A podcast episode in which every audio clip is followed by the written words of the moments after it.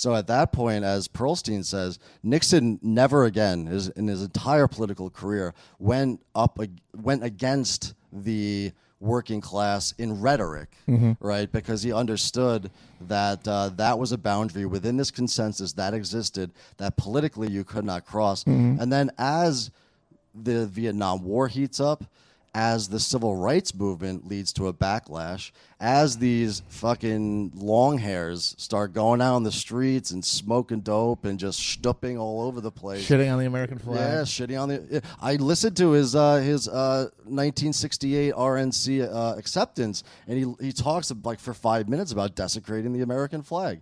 Like that was his thing. He realized that like his personal aggrievements were starting to be shared Yes. within this backlash culture. He was before a man ahead of his time in that respect, and, and he understood it. He understood, and we gestured at this in the la- in that episode.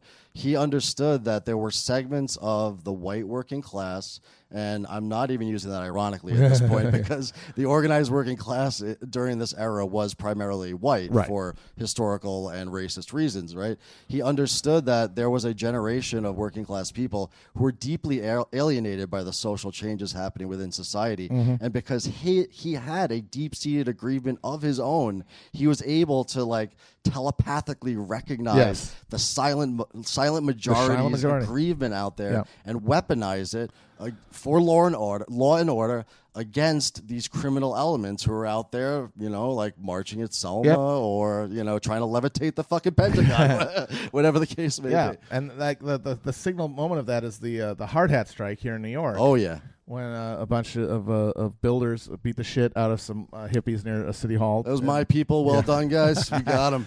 uh, and uh, and Nixon, as soon as that happened, understood what was going on, and he he made it priority one to sort of cultivate relationships with those guys. He made uh, his labor secretary was a union head, which is very rare for a Republican Oh yeah. figure. Uh, and he made this explicit. Now, the even in this attempt, like even though at this point, uh, and certainly after seventy two, uh, the top echelons of the of the main labor uh, organizations like the AFL-CIO, George Meany, they were very deeply alienated from all of these social forces, Oh, yeah, and increasingly alienated from the Democratic Party, which came Right. to a head in 72, 72 convention.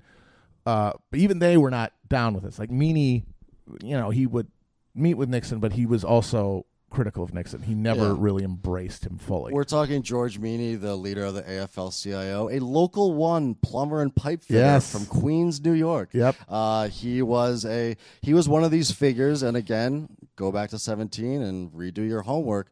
But like, you have to understand that the union leadership in the era that we're talking about in the 50s 60s and 70s they got their positions because they were the benefactories of the left wing the militant wing the mm-hmm. radical wing of the mm-hmm. US labor movement that wing that could have deepened you know not just social democracy but militancy you know a, just in general on the shop floor across the United States.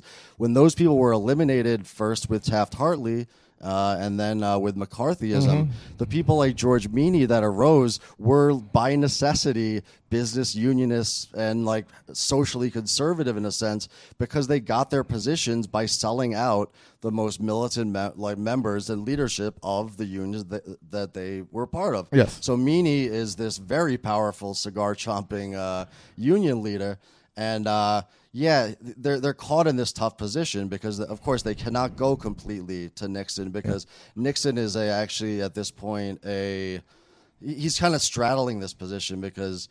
He, he tried right to work, and of course, people rejected that. Right? He can't go full labor, right? But uh, and Meany can't go full Republican. But it was it in '72 that the Democrats finally do not endorse anybody. The- right about that? Uh, the the meaning, yeah, the AFL did not, AFL-CIO did not endorse Montgomery. Which is huge. Yeah. So and they had been the in they in '68 basically the entire infrastructure for the Humphrey campaign had been completely funded and manned by the uh, AFL-CIO.